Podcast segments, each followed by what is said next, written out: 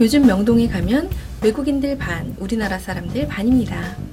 가게들에서는 중국어와 일본어로 깽깽이를 하고 쇼윈도에는 다국어로 상품에 대한 홍보 문구를 걸어둡니다. 또 사람은 얼마나 많은지 도대체 발 디딜 틈조차 없을 정도인데요. 이런 넘치는 에너지를 갖고 있는 명동도 원래부터 이런 활기찬 모습은 아니었겠죠. 여기 조금 특별한 책 속의 옛 명동 사진 한 장이 그 탄생의 순간을 추측하게 해줍니다. 근현대 여성의 공간의 탄생이자 대한민국 소비 문화를 만들어갔던 명동의 이야기를 가득 담은 책, 명동 아가씨를 소개합니다.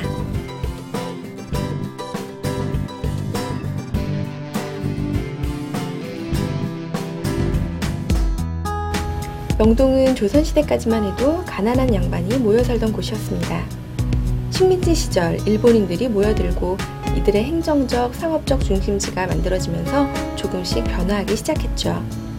당시 미츠코스 백화점, 조지아 백화점, 미나카이 백화점 등 대형 상업 지역이 조성되었고, 식민지 이후에는 명치정과 본정으로 불리던 이 지역의 이름을 명동으로 부르게 되었습니다.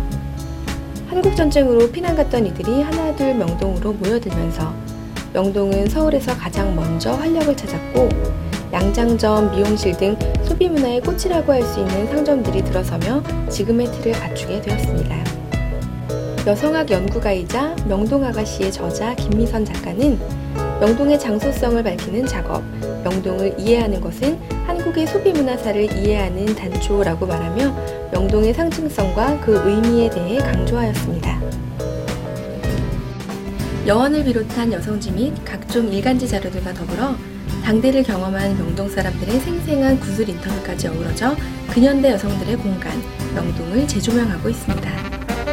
명동의 물리적인 변화 모습과 함께 그 시대 여성들의 패션을 엿보는 것 또한 명동 아가씨가 주는 또 다른 재미와 즐거움이겠습니다. 지금까지 라이브 추천의 김정미였습니다.